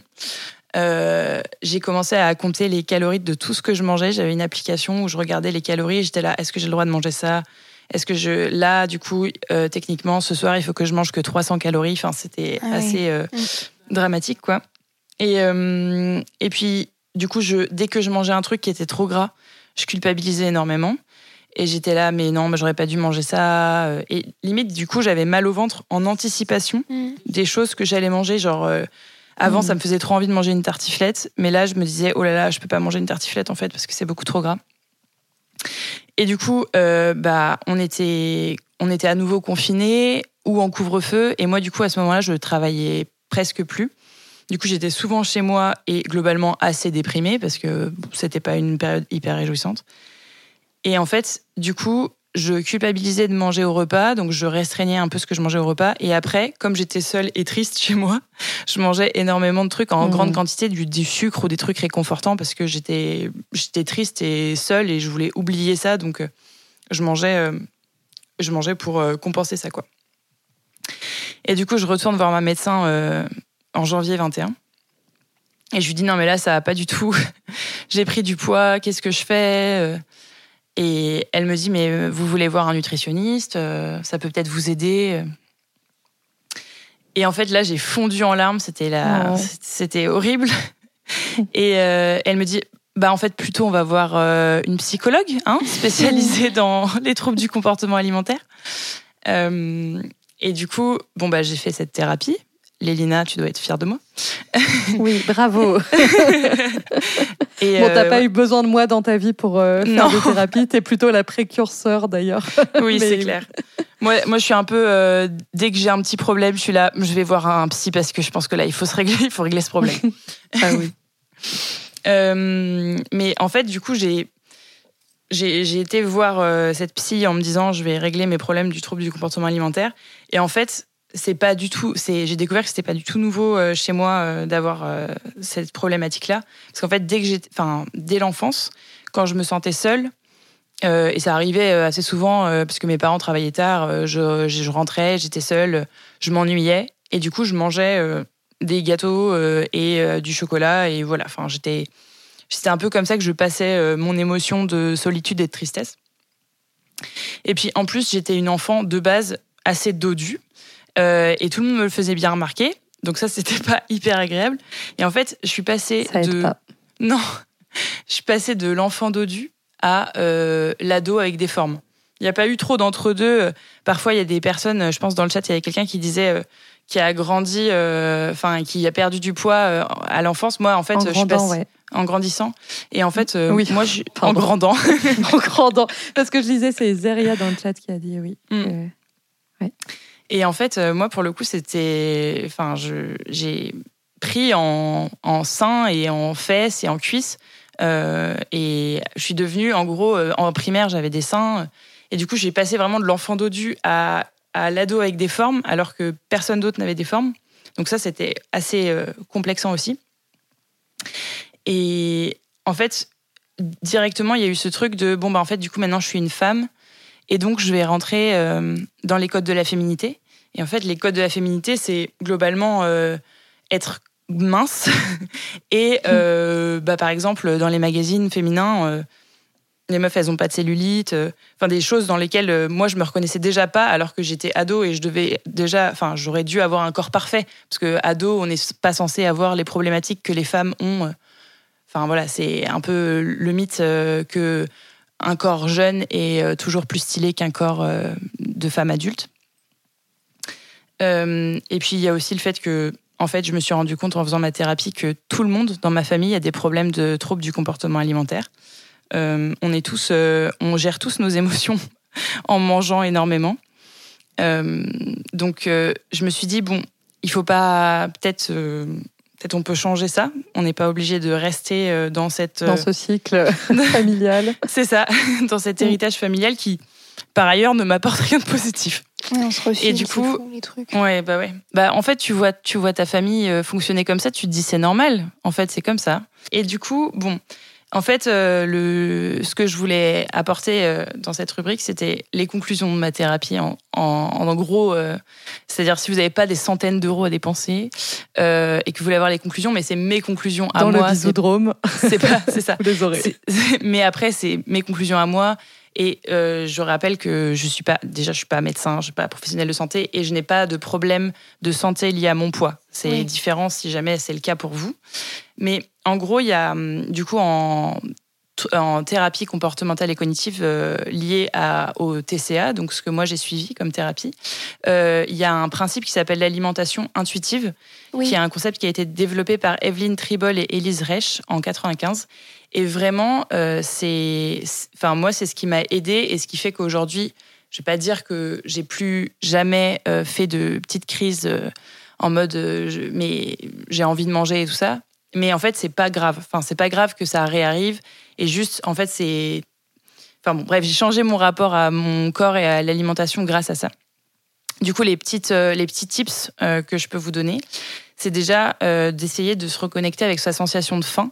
Parce qu'en fait, quand on a ces problèmes de troubles du comportement alimentaire, on a la- on, on, on sait plus en fait quand on a faim. Donc en fait, on mange par, euh, par euh, euh, j'allais dire prétexte, c'est pas ça le mot, Bah, par réflexe. Ouais, j'avais un peu ça, je savais pas si j'avais envie de manger ou si j'avais vraiment faim et c'était c'est dur de. Ou si tu t'ennuies, quoi. Je pense que c'est ce Ouais. qu'elle a été Ouais, coupée, que mais ce que. Love Ouais, là allait dire. Ouais, c'est Oui. et du coup quand euh, donc ouais plutôt euh, essayer de vraiment manger quand on a faim et pas quand euh, c'est l'heure ou quand euh, je sais pas t'es dans un contexte social euh, avec tes collègues ou quoi et tu te dis bon bah en fait c'est l'heure de manger mais t'as pas faim bah mange pas en fait juste mange quand t'as faim et hum, aussi ce que tu disais Xan euh, les régimes en fait c'est vraiment pas une bonne idée parce que ce que ton corps il fait c'est que du coup il euh, euh, il va perdre du... En fait, il se dit, OK, là, il y a période de famine, donc je vais prendre les stocks. Mais après, dès que tu arrêtes la période de famine, ton corps, il s'est dit, OK, donc j'ai vécu une période de famine, donc il faut que je restocke un max au cas où la famine réarrive. Donc du coup, tu vas juste reprendre du poids encore plus vite et encore plus que ce que tu as perdu techniquement. Clairement. Du coup, du coup les Enfin, c'est clair qu'on en est revenu de cette période régime, Weight Watchers euh, et Mais- tout. On était là. Non, mais tout ce qui suffit, c'est la- de bien gérer la phase de stabilisation après. était là, mais non, en fait. Mm. Mais Non. ils savaient pas mieux. Mais du coup, on a aussi cet héritage de régime-là euh, qui, comment, qui tend, enfin, c'est plus ce qui est le, le cas dans ce que promeuvent euh, les, les, les gens dans le milieu, quoi. Mais Après, Et- c'est pas manger moins, c'est manger mieux surtout qu'il faut faire. Ouais, mais tu vois, par exemple, le fait de diaboliser certains aliments, comme moi je le faisais, Mm, mm. c'est vraiment une mauvaise idée parce qu'en fait, du coup, tu te. Enfin, moi, c'est, je, le- je le vois dans ma famille, c'est genre, tu vas pas manger un truc parce que tu dis, bah, je peux pas le manger parce que ça va me faire grossir. Alors qu'en fait, je sais pas, un beignet au chocolat, si tu le manges, ça va pas te faire grossir. C'est le fait d'en manger 12 Mm. dans la même journée qui va te faire grossir. Mais en fait, c'est, Oui. c'est, pas normal de manger 12 euh, beignets dans la même journée, tu vois. Et, et ensuite, et ensuite de- d'enchaîner avec des pâtes et du riz et tout. Donc c'est vraiment juste, il faut pas diaboliser les aliments. Et une fois que t'as, une fois que tu manges normalement, bah je sais pas, par exemple, tu as mangé un beignet à 4 heures. euh, potentiellement à 20 heures, tu vas peut-être pas te faire un domac parce que en fait, t'auras pas faim. Si tu si tu regardes vraiment euh, ta faim, bah tu, tu vois que finalement c'est t'as pas aussi faim que si t'avais pas mangé de goûter quoi. Ouais. Après, ce qui est, ce qui est important aussi dans, dans la nourriture, c'est avoir un rythme régulier de repas. Genre de de pas faire genre un, un repas euh, un jour à un jour à 15, à 15 heures, un autre un autre repas à 22 heures et après manger le lendemain manger à 5 heures du mat, ce genre de choses. Bah, Essayer Mhm. de au mieux réguler pour sur des heures un peu plus fixes entre guillemets. Bah ça, franchement, je sais pas. hein, parce que moi aussi, j'avais ces, ces problèmes de... Dans ma famille, euh, on avait des... Les femmes de ma famille étaient... Enfin, ma grand-mère, elle me disait, si t'as faim, euh, bois de l'eau. Ce genre de truc. Donc, euh, Super. plein de d'idées à la noix, enfin, ou des aliments interdits, tout ça. Enfin, donc, je comprends très bien ce, ce truc. Et donc, pendant longtemps, j'avais de... Vraiment, la bouffe, ça faisait... C'était toujours euh, un peu dans ma tête, euh, un cookie, un gâteau, j'ai envie de ça, je le prends, non, je le prends pas. Et je trouve que ce qui est fou avec euh, l'alimentation intuitive et arrêter d'avoir des aliments interdits, c'est qu'il y a un passage où tu dois... en fait, si tu as envie d'un truc, tu... Juste, as le droit, et donc tu, si tu veux du Nutella, t'achètes du Nutella, tu, enfin, voilà. Et en Ouais. fait, quand les aliments sont plus interdits, ton cerveau, bah, il, il est plus en train de se dire mais si j'en prends pas maintenant j'en aurai plus jamais. Il est juste bah, si j'en veux j'en Ouais. ai en fait. Et donc t'es plus obsédé sur ces trucs là et donc maintenant ça m'arrive d'aller dans, des supermarchés alors qu'avant j'a- j'aurais été j'aurais jamais pu imaginer que j'aurais été comme ça. Je peux aller devant les paquets de gâteaux et me dire oh il y a rien qui me fait envie. Alors qu'avant j'aurais c'est- été euh, zinzin quoi Mais ouais, c'est euh, j'ai j'ai remarqué euh, en fait que beaucoup de gens dans mon entourage ont manifestement des problèmes avec l'alimentation. Quand en fait chez moi il y a il y a souvent genre des gâteaux apéro ou des trucs comme ça. Et j'ai des potes qui viennent chez moi qui sont en mode oh, mais je pourrais pas avoir ça tout le temps chez moi. Comment tu fais pour pas les manger? Oui. Et je suis là en mode bah je sais pas, j'en ai pas envie donc je les mange pas. Mais c'est juste enfin c'est parce que en fait oui je les ai tout le temps donc en fait si j'ai envie d'en manger j'en mange Oui. et puis si j'ai enfin puis en fait j'ai rarement envie de m'enquiller euh, tout un paquet de chips toute seule. euh, Enfin c'est pas un truc. euh, si après, si ça doit arriver, c'est pas grave aussi parce qu'il y a un truc comme ça. euh, Enfin, ma psy, ce qu'elle me disait tout le temps, c'était mais en fait, au pire, faites-le et vous verrez bien. Et en fait, à force de faire des craquages comme ça, tu te dis mais en fait, ça n'a pas vraiment. euh, Enfin, tu te sens pas franchement mieux parce que souvent, c'était un autre truc que je voulais dire, c'est que souvent, en fait, tu manges par ennui ou par tristesse, par frustration. Et en fait, tu associes le truc à la. Enfin, tu associes cette émotion à manger. Alors qu'en fait, euh, c'est ce lien-là qu'il faut un peu casser. C'est-à-dire que ton émotion, tu peux probablement la gérer d'une autre manière. Par exemple, juste en la regardant et en étant là en mode Bon, bah là, je suis triste. Mm. Bon, bah là, je m'ennuie. Et du coup, bah, avoir une, réa- une réaction plus adaptée que peut-être se, se jeter sur la nourriture euh, à ces moments-là. Quoi. Bah, en fait ce qui Et est- dans ce que tu Pardon. dis, Love là, je trouve qu'il y a l'idée aussi quand elle dit bon bah au pire, fait, enfin pas au pire, mais en fait faites-le et vous verrez. Ouais. Il y a un gros travail sur la culpabilité quand on a un rapport à la nourriture qui est euh, compliqué et qu'en fait une manière aussi de, de s'en sortir ou d'aller mieux c'est de travailler sur cette culpabilité là quoi. Parce que d'être toujours dans des trucs de culpabilité de là il faudrait que je mange enfin là je mange trop là il faudrait pas que je fasse ci là il faudrait Mm. que je fasse ça. Oh non mais maintenant j'ai fait ci c'est horrible et tout. Enfin voilà c'est ça, ça, ça crée aussi des, des schémas euh, psychologiques qui sont euh, Mm. pas favorables à, faire les choses euh, voilà plus en conscience. C'est clair qu'il faut vraiment pas, euh, enfin, se culpabiliser. Ça, c'est vraiment pas une bonne idée. Et, et en effet, dans le chat, euh, Gabon euh, dit aussi que on se rend, on mange plus que nécessaire. Moi, j'avais aussi ce truc de quand je mange, quand je mange un bon repas, par exemple les brunchs, il faut vraiment que je me pète le bide. Enfin, ça c'était avant. Enfin, fallait vraiment que je sorte de table en ayant euh, mes en roulant quoi. Ouais, En en, ayant ayant, vraiment mal au ventre tellement j'ai mangé. Et en fait, Oui. ça c'est un truc que j'ai appris à déconstruire aussi. En fait, c'est pas parce que en fait dans ma famille, en gros, euh, quand tu tu quand t'es heureux, tu manges beaucoup, mais en fait, euh, je c'est- après je suis malheureuse parce que je suis pas bien parce que j'ai trop mangé. Enfin, c'est pas une bonne idée en fait de se. Enfin, des fois on a on a plus faim et juste faut s'arrêter de manger, même si même s'il en reste, c'est pas grave. euh, Tu il en restera pour demain. Tu ça marche. Il y a des cultures familiales où il faut finir les assiettes. Et, euh, et ça, c'est en fait, ça dérègle complètement le, le rapport euh, à la fin. Quand tu es dans un- une famille ou des groupes où il faut finir ses assiettes, tu fais plus attention à ta sensation de faim. En fait, elle n'est pas importante. Ce qui est important, c'est de finir l'assiette. Et donc, ça fait que tu sais plus euh, reconnaître les signaux qui disent là, j'ai plus faim. Ou je suis à 80% de faim, là j'ai 100% plus faim, et là je me pète le bide. Et c'est ça qui est hum, Mm.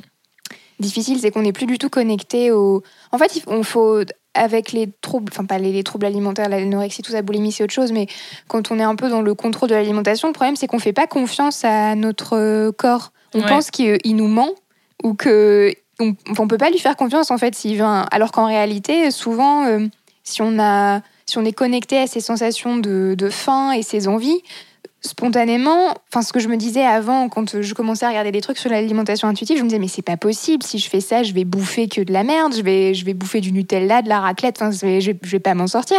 Et en réalité, euh, ton corps, euh, bah, bouffer des frites pendant trois jours, t'en as vite marre en fait. Et euh, le corps sait très bien se réguler tout seul si tu si tu l'écoutes. C'est ça qui est fou, je trouve. Ah, c'est- une machine, une machine super bien huilée. Ouais, ouais. hein. Il sait exactement ce qu'il ce qu'il veut, ce qu'il a besoin. Ah ben, Euh, donc, euh, c'est clair, hein, faut- c'est fou. faut s- écouter son propre corps plus Ah, mais oui. souvent. C'est pas facile, mais C'est ça. c'est vrai que c'est Je m'en une ai- super je m'en machine, étais-.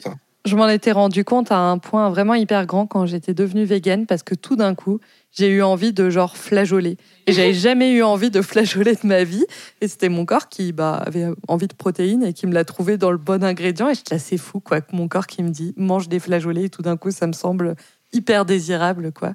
Mm. Et euh, dans le chat, Charlie Abnormal nous dit mon seul problème, c'est les M&M's quand je suis devant le PC. Donc, euh, vu que ça fait 1h20 qu'on est là euh, sur ce live, je suis en train de t'imaginer manger tes M&M's méthodiquement l'un après l'autre en nous écoutant et étant là, waouh, ça fait 30 minutes qu'on parle de poids. Mais du coup, pas de culpabilité. Voilà, Non, culpabilise pas. Pro- profite de tes M&M's. Mais c'est Voilà, ça le c'est un truc aussi. super euh, choix. Le problème des, enfin, de quand on mange euh, devant la télé, ou en fait, c'est qu'on n'est pas à ce qu'on mange. et donc, euh, moi, je, je sais que Ah oui, j'avais, enfin, je, voyais une psy à un moment, donc je la voyais pas pour des troubles alimentaires, mais elle était, elle, elle avait euh, une spécialité dans les troubles de l'alimentation, donc parfois, ça pouvait m'arriver de lui parler d'alimentation. Et elle disait, oui, le, quand on mange machinalement devant la télé, en fait, le problème, c'est qu'on n'est pas concentré sur. euh, sur ce qu'on mange. Donc normalement, si tu te concentres sur tes M&M's, sur la texture, sur le goût, normalement ton en fait ton cerveau va assimiler que tu manges et, être satisfait. Parce que si tu fais pas attention que tu fais deux choses en même temps, ton cerveau en fait tu vas jamais être satisfait parce que ton cerveau il aura pas enregistré l'information, il aura pas perçu le goût du M&M's donc c'est une des si ça peut si tu veux essayer quelque chose pour euh, calmer tes pulsions de M&M's, c'est de de consacrer du temps, d'être concentré sur tes, sur tes M&M's en fait. En même temps, Oui, c'est je vrai que ça, comprends c'est. cette envie d'avoir un goût de M&M's en écoutant le bisoudrome. mais mais c'est vrai que c'était aussi un conseil euh, que m'avait donné ma psy, c'est que elle m'a dit si jamais ça vous arrive de quand même euh, craquer, de quand même faire une petite crise de boulimie, quoi. euh, concentrez-vous vraiment sur ce que vous êtes en train de faire. Mm. Et du coup, ça m'est arrivé plusieurs fois de manger des trucs et genre de le mâcher vraiment lentement, comme il faut le faire du coup euh, pour euh, bien se rendre compte. Enfin, faut bien mâcher pour se rendre compte de ce que tu manges et tout ça, et sentir les et te dire ok, je sens ça et tout. Voilà, et de le faire et et j'étais vachement vite écœurée en fait Ouais. parce que quand tu fais des enfin des hum, pulsions comme ça euh, d'alimentation souvent moi ça se portait sur du sucré et du coup enfin maintenant je mange beaucoup moins de sucré du coup mais ça se portait sur du sucré et du coup bah tu tu manges beaucoup mais en fait euh, c'est vite écœurant en fait de manger genre une brioche au Nutella tu peux pas enfin si Mhm. tu te concentres vraiment tu peux pas vraiment en manger quatre tranches enfin c'est assez écœurant quand même Bon, je fais quand même un. euh, un- Enfin, je dis qu'on n'est pas professionnel de santé. Oui, non. on vous mettra des euh, ressources euh, en barre d'infos. Aussi, euh, et l'aurore. oh, J'ai fait un mélange, l'aurore. Et Lovela et Aurore qui en ont parlé plus ont aussi du coup vu des psys, pas, pas forcément que pour ça ou pour ça, mais du coup c'est toujours euh, intéressant. Ouais. Et euh, on va peut-être passer à notre Attends. dernière rubrique. Non. bah non parce que j'avais pas tout à fait fini je suis désolée Ah, bah, fini alors, fini. Euh, je, suis le maître, c'est non. je suis le maître du temps. Je suis désolée. Euh, et c'est juste que du coup, dans les derniers, euh, der- les dernières pistes qui sont intéressantes, c'est de se dire vraiment que son corps, il est bien comme il est. Moi, je sais que du coup, je focalisais vachement sur ma cellulite, mais je me suis rendu compte que ma cellulite, elle m'empêchait pas de faire quoi que ce soit que j'aime dans la vie, et que du coup, bah, plutôt que de passer euh, toute ma vie à me dire j'ai trop de cellulite. Euh, Peut-être que je pouvais passer plus de temps à profiter des expériences que je peux faire malgré ma cellulite, Euh, comme par exemple, je sais pas, faire du sport ou ce genre de choses. Et aussi, pas, pas se forcer. C'est pour ça que je disais à Xan tout à l'heure, genre, est-ce que tu as vraiment envie d'aller à la salle? Mm. Parce que moi, je sais que pendant le confinement, du coup, à un moment où j'étais vraiment dans ce truc, euh, il faut que je perde du poids et tout ça, euh, je m'étais dit, je vais courir parce que c'est vrai que courir, tu as vraiment cette, euh, pensée que ça va te faire maigrir rapidement. Et en fait, moi, je déteste courir, mais vraiment, c'est un truc que je déteste, déteste, déteste. Et je me forçais à faire ça, alors qu'en fait, il y a plein de sports que j'adore et que je préfère faire. Donc, juste pas se forcer à faire des choses qui nous plaisent pas, parce que du coup, on va pas avoir envie de les faire. Alors que, je sais pas, nager, par exemple, c'est un truc que j'adore faire et que du coup, je peux passer, enfin, je peux vraiment y aller souvent et juste. euh, plutôt faire ça plutôt que de faire des choses euh, parce qu'on a l'impression que c'est bien. Genre, pareil, je déteste manger des pommes. Il paraît que c'est bien de manger des pommes pour la minceur. Je mange jamais de pommes parce que ça m'intéresse pas les pommes. Voilà. On n'est pas obligé de manger des pommes. Euh, on peut manger d'autres fruits. On peut Oui, faire manger d'autres des sports fruits, c'est que bien, mais on peut choisir nos fruits de Voilà. saison. Non, faites ce que vous voulez. C'est pas le propos de ce podcast. Je refais un petit aparté sur, euh, sur le sport. Après, moi, il y a aussi le fait que de mon côté, il y a aussi un, un, un impact euh, sur ma santé qui, est, qui, est aussi, qui fait que la salle, la salle de sport est ce qu'il y a de mieux pour moi et mon, et pour ma santé aussi de ce côté-là. Non, mais c'est Oui, ça oui. que je disais euh, en disclaimer au début de ma, de ma rubrique. Je parle vraiment de personnes qui n'ont pas de problème de santé, mais juste des troubles du comportement alimentaire qui Oui. sont pas liés à des problèmes. Enfin, tu vois, qui n'ont pas de. Parce que c'est sûr que si vous avez des problèmes de santé, voyez des médecins en fait. Pas, n'écoutez pas le bisoudrome. De- dans tous les cas, allez voir des médecins en plus du bisoudrome. hein, euh, voilà, Ouais. pour euh, quelques questions qui soient, et on vous donnera euh, des ressources. Bon, oui, On- peut y aller maintenant euh, courir, c'est compliqué, ouais, clairement. courir, c'est compliqué, mais c'est cool. Moi, je suis la coureuse qui suis là maintenant, mais au début, je détestais ça. Mais maintenant, j'adore. Bon, bref. Euh, dernière rubrique, un avis sur tout. Un avis sur tout. Un avis, Un avis sur tout. surtout. Un avis sur tout. Un avis sur tout. Surtout un avis. Un avis sur tout.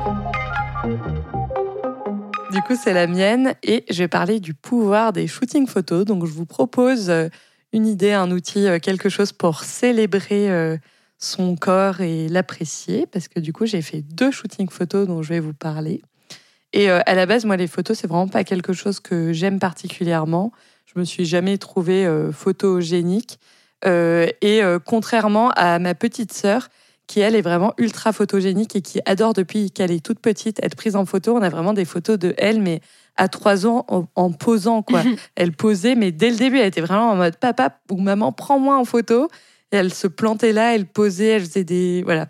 Et j'étais là waouh et ça me semblait vraiment ouf qu'elle ait cette capacité là que je me sentais pas du tout euh, avoir. Et en plus, ça a été assez euh, quelque chose qui a créé des complexes d'être prise en photo parce que souvent quand je me vois moi-même mon corps euh, dans le miroir ou quoi, je me sens bien avec moi-même et il y a quelque chose dans la photo qui fige, où tout d'un coup on voit la photo, on est en mode ah ouais, euh, je suis comme ça ou j'ai ça. Et bon, je vais aussi un tout petit peu, enfin parler de poids là-dedans, mais ben, j'ai aussi pris du poids avec la pandémie et tout. Bon voilà, on a compris l'histoire et je m'en étais pas trop rendu compte non plus.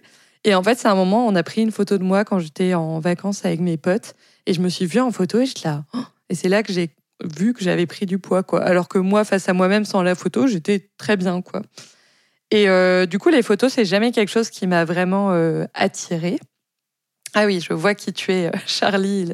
Il, m'a dit dans le chat qu'il a été photographe, donc euh, on vous mettra son, son lien Insta. Euh, mais du coup, euh, oui, ça m'avait jamais trop attiré. Je me suis mis un peu par hasard à suivre des photographes sur Insta, euh, à en suivre notamment une sur l'île, bientôt en Bretagne, que j'aime beaucoup, qui m'a photographié, qui est du coup Ivan Alice. Je vous mettrai son, son lien, Maëlys.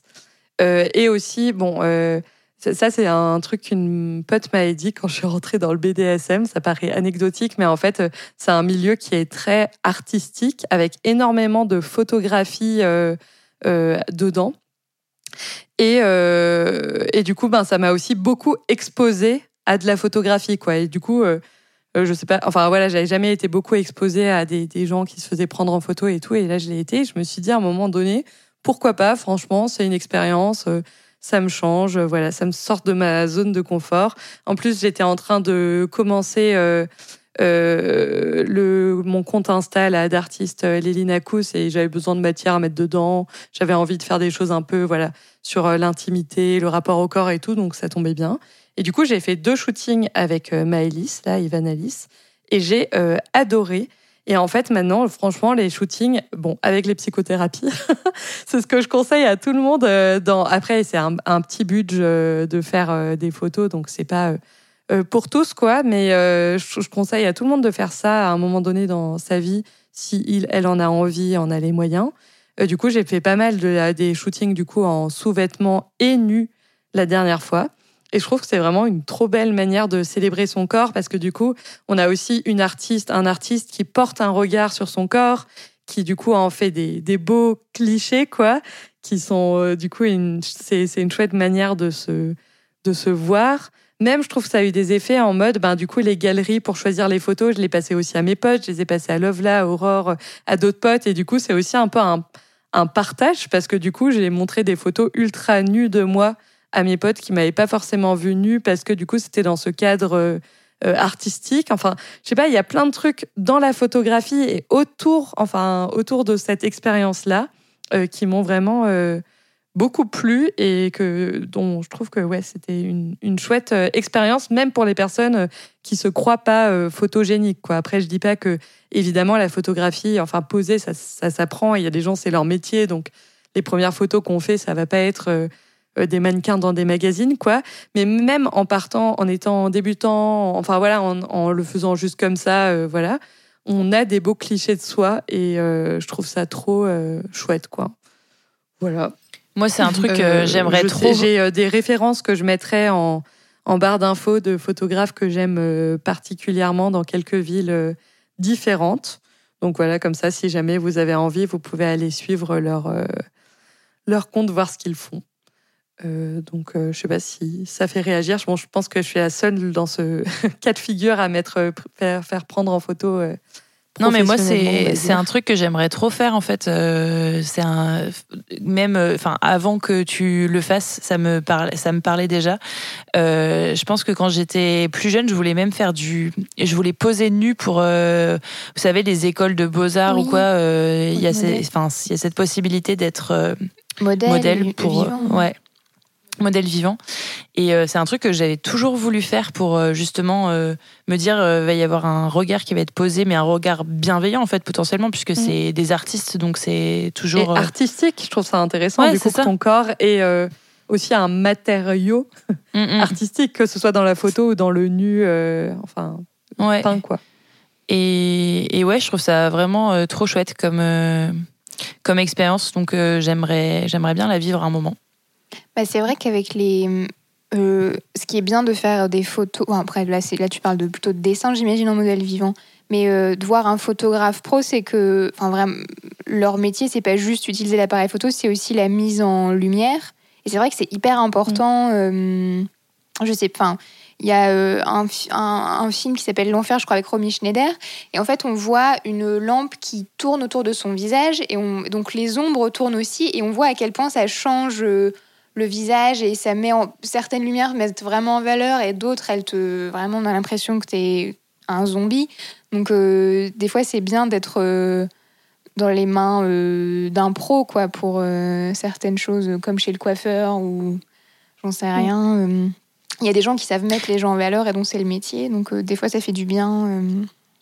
Ouais, c'est clair. Et puis en plus, je trouve que pour le coup, il y avait, enfin, quand j'étais en thérapie, il y avait aussi ce truc de d'image par rapport à moi-même où je trouve que tu sais, sur un miroir, t'es un peu aplati. Enfin, Ah. on, je sais pas, on voit, on voit ton corps euh, de, enfin, quand tu te regardes toi, tu te vois de façon pas vraiment, je sais pas, pas vraiment on voit volume. pas autant les formes, on voit pas autant les volumes, c'est clair. Ah ouais? Et, Oui. et Ah, bah, du coup, il y a un peu ce truc de. Enfin, je sais pas, c'est figé. Enfin, il y a un truc qui est pas naturel. Et du coup, euh, moi, j'ai vraiment. un- je, je j'ai du mal. euh, Enfin, il y a plein de situations où j'ai du mal à me regarder dans un miroir. Alors qu'en photo, franchement, euh, je peux voir même euh, les trucs que j'aime pas sur mon corps. ça me dérange beaucoup moins en photo que, que dans un miroir. Du coup, je trouve que le rapport à la photo, il est chouette pour ça parce que t'as vraiment ce truc de. En plus, c'est quelqu'un qui te prend en photo à un moment. Donc, c'est pas juste toi qui te regarde en face. Enfin, voilà, bref. Je trouve que c'est cool euh, les photos pour ça. Ah, c'est marrant, moi Bon, alors pour le coup, moi j'adore me regarder dans un miroir, mais aussi parce que je sais pas, il y a un peu, peut-être que j'ai l'impression que c'est une vision aussi assez flatteuse de moi. Et franchement, ça c'est un conseil de self-love que je donnais souvent, mais qui du coup n'est pas pour euh, tout le monde de euh, se regarder nu dans un miroir. Moi, j'ai vraiment un truc de euh, me réapproprier mon corps, me réapproprier mon corps, où j'ai l'impression que il faut que je me vois souvent nu pour me dire ah oui c'est ça mon corps et voilà me le réapproprier et me sentir une avec mon corps en gros quoi. Ouais. Donc euh, Ouais. voilà, j'ai une expérience plus positive du miroir. Moi, c'était aussi un conseil que m'avait donné ma psy euh, quand euh, je, je parlais, oui, de problématiques autour du corps et de l'alimentation. C'était aussi le, le fait de, de fixer mentalement sur un- une zone, apprendre à se regarder en pied, avoir un miroir en pied. C'est essentiel pour se voir vraiment. Parce que, en fait, j'ai- pendant des années, je, je me voyais quand, quand- que des bouts de moi, mais jamais vraiment en entier. Après, euh, on peut dire aussi que se voir en soi, se voir son reflet, c'est un truc qui est très récent dans l'histoire de l'humanité, mais bon, ça, c'est autre chose. Mais euh, se voir en pied, c'est vraiment un truc qui m'a beaucoup aidé, moi, et apprendre à défocaliser, à me regarder euh, au global. Et je vois qu'il y a quelqu'un qui dit. Euh, Charlie, les miroirs de salle de bain avec l'éclairage juste au-dessus, là, c'est ce qu'il y a de pire. Mais oui, c'est pareil, l'éclairage, c'est hyper important. Il faut. euh, Ouais. Mais c'est vrai que se Et voir puis- en entier, c'est intéressant aussi. Et Mm. ça, la photographie peut le faire, même si ça peut aussi être des bouts de corps et ça peut être trop intéressant. Moi, j'ai eu des. Enfin, la photographier des bouts de corps où je trouvais ça trop magnifique aussi. Mais de, oui, défocaliser, comme tu dis, qu'on est là en mode, ah, j'ai tel complexe, tel truc et tout, et que là, il y a un environnement, une lumière, un contexte, euh, une tenue, un regard, euh, Oui, des mais c'est ça, retouches c'est qui qu'il sont y a- faites, et que tout ça, bah, ça crée un, un tout, quoi, et que c'est pas euh, un coup de banette, même s'il m'embête pas. voilà, ou un sourcil, ou un nez, enfin voilà. Mais c'est ça, c'est qu'il y a un regard et il y a un contexte parce que je trouve que Ouais. pour le coup, moi j'ai toujours eu un miroir en, en pied et en fait il y a quand même ce truc de figé alors que quand tu vois quelqu'un tu la vois bouger tu la vois euh, je sais pas euh, c'est c'est pas du tout aussi euh, Tu bouges pas devant bah, ton aussi- miroir? Bah si mais vraiment enfin je sais pas moi je je pense que quand je me regarde dans un miroir euh, j'ai tendance à aller direct au truc qui me saoule Oui, mais c'est ça. et du Ah coup ouais. à pas faut apprendre à je défocaliser. Non, Ouais, mais dernièrement, j'ai fait une expérience de quoi. ouf. Euh, derrière- dernièrement, j'ai fait une expérience de ouf avec un miroir. J'avais juste ma robe, ma robe préf- ma nouvelle robe préférée, et j'étais là, genre, je me regardais, et en fait, c'est une robe qui moule mon corps, mais vraiment euh, parfaitement. Et, et j'étais là, mais je suis trop bonne, en fait, c'est incroyable. mais juste, je préfère avec euh, des vêtements, genre, je me préfère toujours avec des vêtements que nus, quoi. Je pense que j'ai encore. Ah, alors euh, que moi, j'ai euh, j'ai l'idée inverse. J'ai l'impression que tout le monde est beau euh, nu ou peu habillé. Je trouve que du coup, les shootings photos nus peu habillés, c'est trop cool aussi pour ça. Et que du coup, les vêtements, des fois, c'est juste pas que ça répond pas à une morphologie ou quoi. Je crois pas à ces trucs bullshit là euh, qui nous donnent encore des carcans, mais que ça, je sais pas, ça va pas dans l'élan de ton corps, quoi. Que t'es tenu et que du coup, tu te sens pas bien dedans ou quoi. Enfin, Tu dis que c'est- du bullshit, pas que mais c'est tu parles de tout le temps du habits. test. Là, de... C'est un, peu... c'est un peu pareil. C'est pas de la morphologie, mais il y a quand même une idée de trouver le. On est en train de parler hein, d'un livre sur euh, le, la- le fait de trouver les habits qui nous vont. Ouais. Mais c'est ce que je dis, c'est que ça va, c'est plutôt suivre l'élan de ton corps que euh, des trucs de euh, morphologique, d'être là en mode euh, ça, il faudrait que ce soit plus cintré, moins cintré et tout. Enfin bref. Oui, oui, mais je trouve que c'est quand même euh, juste qu'il y a des. Enfin, qu'on est mieux dans certains vêtements, pas forcément parce que Oui. c'est une morphologie, mais il y a un truc de. Oui, oui, parce qu'il y a quelque chose où il y a des vêtements, on se sent bien Oui. dedans. Et du coup, moi, je suis là, enlevons les vêtements. Hmm. ça enlève déjà une partie du problème, quoi. Genre. enfin bref, je, je trouve que les shootings nus, c'est trop bien. Enfin, c'est une expérience incroyable euh, à vivre parce qu'on est vraiment dans l'entièreté de son corps euh, nu, quoi. Mais après, c'est pas facile. Et du coup- La solution, c'est de foutre à poil, quoi. Ouais, c'est pas Pardon évident, ça, comme. euh, Ouais, ma solution, c'est tous à poil. J'ai un peu naturiste euh, sur les bords, voilà. Ça étonne qui? Je, je suis à moitié allemande. Je- Voilà.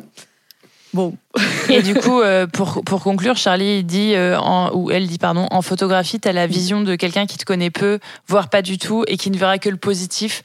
Bah, j'ai envie de dire, euh, c'est top. Enfin, c'est la meilleure expérience à avoir du coup. oui. Ah non, mais c'est trop, c'est trop cool d'être là et d'avoir quelqu'un qui nous voit comme ça. Après, c'est, il faut réussir à créer du coup une bonne relation avec le, la photographe qui photographie parce que c'est un moment très intime et que du coup, c'est pas exactement comme aller voir une esthéticienne, voire même un coiffeur, même si pour beaucoup, le coiffeur, c'est le nerf de la guerre. Mais voilà, c'est quand même euh, un peu plus comme par exemple un tatoueur, une tatoueuse. Enfin, Bah. c'est quand même quelqu'un qui vient vraiment dans son Tu- intimité, je Ouais. dire, et qui, voilà, enfin. Bah après, je pense que le choix du un photo, enfin c'est comme le coiffeur en fait.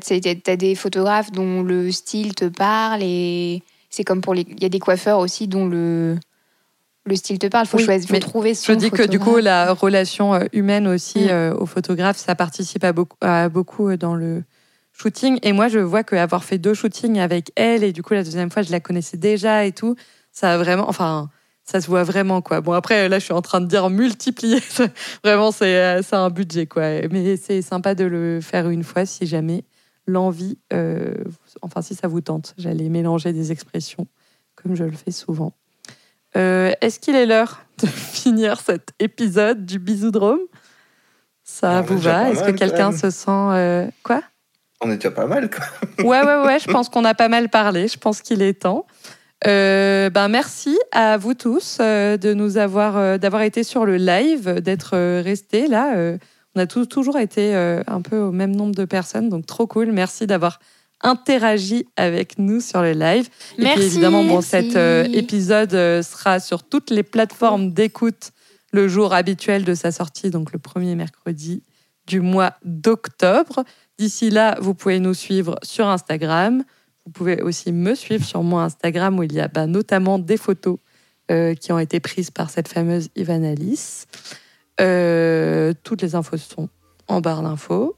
Est-ce qu'il y a Ouais, quelque chose vous à pouvez rajouter? aussi retrouver du coup tous les tous les épisodes précédents euh, sur les liens qui sont. qui oui, sont si jamais vous êtes arrivé sur le qui live et que vous n'aviez pas encore écouté. Ouais. Et je pense qu'on va temps. quand même rester deux trois petites minutes après avec eux pour discuter avec eux quand même. Yes, on va arrêter l'épisode. Donc, euh, Ouais, on merci à tous et Merci à tous. Et Des bisous. des bisous.